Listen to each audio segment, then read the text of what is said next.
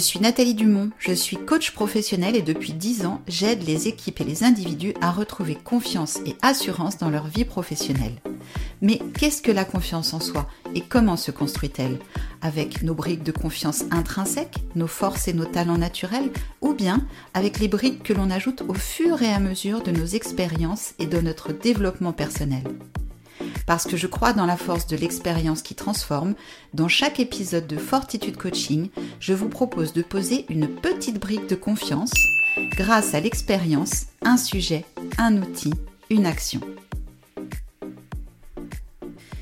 Dans l'épisode 8 des petites briques de confiance, je vous parlais d'apprendre à reconnaître la projection, d'apprendre à se protéger des petites phrases toxiques qui altèrent notre confiance ou notre estime personnelle.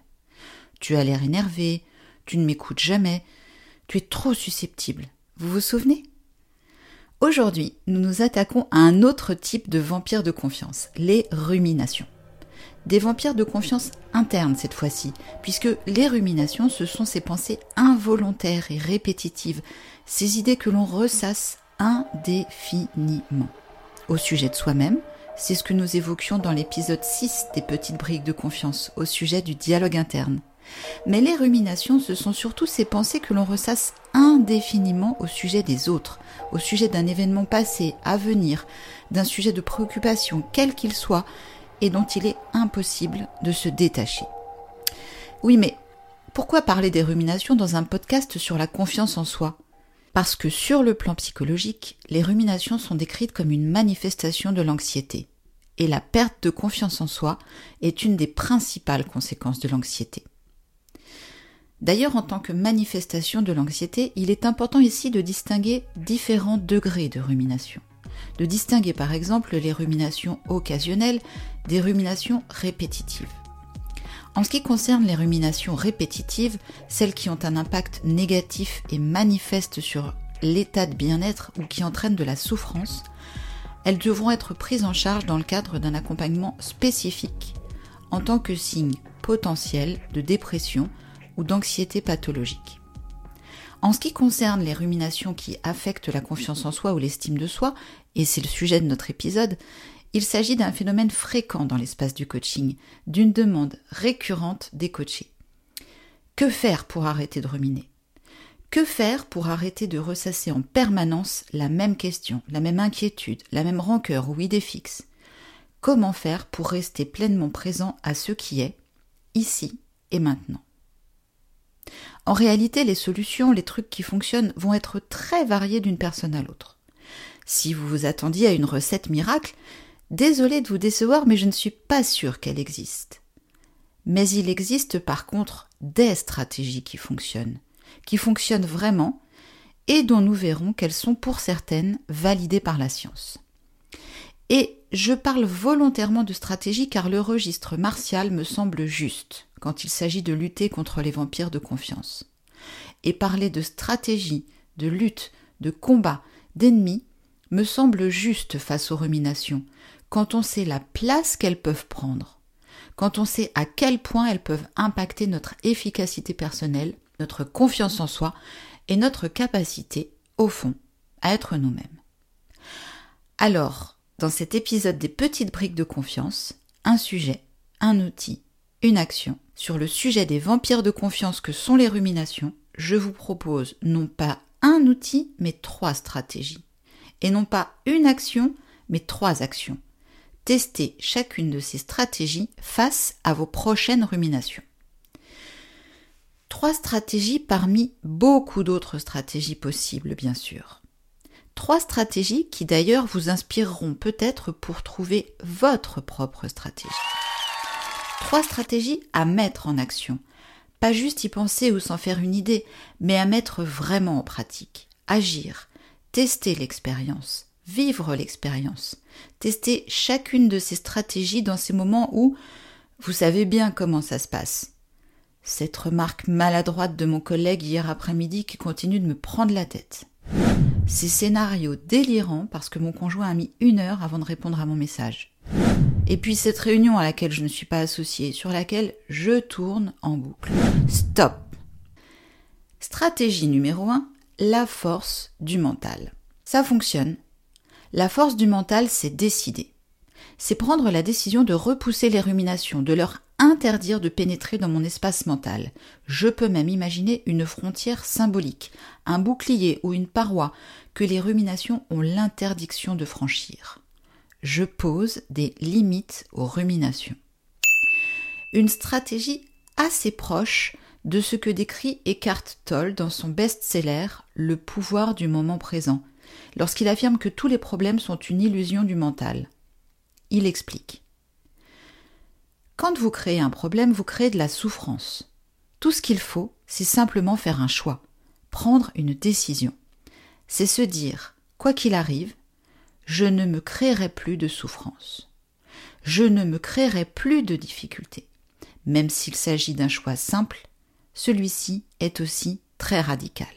Ça fonctionne et vraiment, j'insiste. La force du mental, c'est avant tout décider.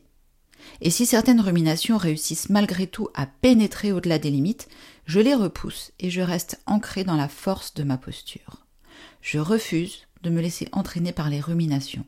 Je refuse. Je choisis de ne plus me créer de souffrance. Stratégie numéro 2. La tempête de rumination. Alors là, une stratégie totalement opposée, on peut même dire paradoxale, qui consiste à laisser complètement les ruminations s'exprimer, de privatiser tout mon espace mental rien que pour elles, et de leur laisser toute cette place pour qu'elles puissent s'en donner à cœur joie. Cette stratégie implique une seule règle, le temps. Je laisse libre cours à mes ruminations pendant un temps donné, pour une durée définie à l'avance. Je choisis par exemple de consacrer 10 minutes pour penser à cette réunion à laquelle je ne suis pas associée. Et c'est parti. Pendant ce temps-là, je ne pense à rien d'autre. Je ne fais rien d'autre.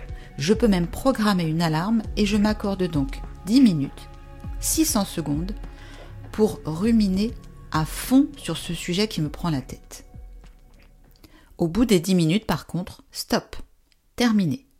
Je n'ai plus le droit d'y penser. C'est la règle. Cette stratégie est géniale, vraiment. Elle s'inspire des thérapies cognitives et comportementales que de nombreuses études désignent comme l'approche psychologique produisant le plus d'effets. Et si l'objet des ruminations revient après avoir disparu pendant quelques heures ou quelques jours, alors il suffit de souffrir une nouvelle tempête de rumination. Stratégie numéro 3, l'activité physique. Il ne vous a sans doute pas échappé que depuis de nombreuses années, la littérature scientifique a montré les effets positifs de l'activité physique régulière sur la dépression et sur les symptômes d'anxiété. Et donc, sur les ruminations comme manifestation d'inquiétude ou d'anxiété. Mais quels effets positifs au fond et pourquoi? Des effets positifs sur l'humeur, le stress, l'estime de soi, le sentiment d'efficacité, les performances cognitives et aussi sur le plan somatique. Les études et les méta-analyses disponibles sur le sujet montrent par exemple qu'une activité physique d'intensité modérée pendant un minimum de 20 minutes produit un effet psychologique positif qui peut durer entre 2 et 7 heures. Sur le plan biologique, l'activation du système nerveux sympathique pendant l'activité et du système nerveux parasympathique lors du retour au calme active le métabolisme. Adrénaline, endorphine, norépinéphrine, sérotonine, adénosine, dopamine et GABA. Une stimulation naturelle d'hormones et de neurotransmetteurs favorisant l'état de bien-être. Donc la stratégie de l'activité physique pour lutter contre les ruminations est vraiment à prendre au sérieux. On évitera bien sûr d'aller marcher pendant 20 minutes pour passer son temps à ressasser la même rengaine. On privilégiera plutôt soit les activités physiques qui permettent de revenir aux sensations corporelles, yoga, tai chi, marche méditative, soit les activités qui demandent beaucoup de précision ou de concentration parce qu'elles empêchent mécaniquement les ruminations. La danse, par exemple, qui exige de rester concentré sur la chorégraphie, ou dans un autre genre le tir à l'arc, qui demande de la technique et de la précision. Ou encore des activités sportives plus exigeantes, plus intenses, qui impliquent de se dépasser et de porter son attention sur le travail du corps, je pense au sport d'endurance ou au sport exigeant un effort musculaire modéré et intense. Parce que, lorsque ça chauffe dans les abdos ou dans les quadriceps, lorsque ça brûle dans mon corps, bizarrement, il n'y a plus vraiment de place pour les ruminations. Et dans ces trois types d'activités, à côté des effets biologiques que nous avons cités, la stratégie de l'activité physique aura aussi pour effet, premièrement, d'améliorer le niveau de satisfaction personnelle, et deuxièmement, dans certains cas, d'éviter la solitude, qui, on le sait, est très favorable aux ruminations. Donc d'éviter la solitude en rejoignant un collectif, un club ou un groupe de pratique. Alors, quelle stratégie pour poser une petite brique de confiance face aux ruminations? D'ailleurs, pour conclure sur les trois stratégies proposées pour lutter contre les vampires de confiance que sont les ruminations, j'ai peut-être envie de souligner que le point commun de ces trois stratégies, que ce soit la force du mental, la tempête de rumination ou l'activité physique, c'est l'instant présent. Envie aussi de revenir à la pensée d'Eckhart Tolle qui, lorsqu'il nous explique que les problèmes sont une fiction du mental, propose de revenir à l'instant présent de la façon suivante. Fixez votre attention sur le présent et dites-moi quel est votre problème maintenant?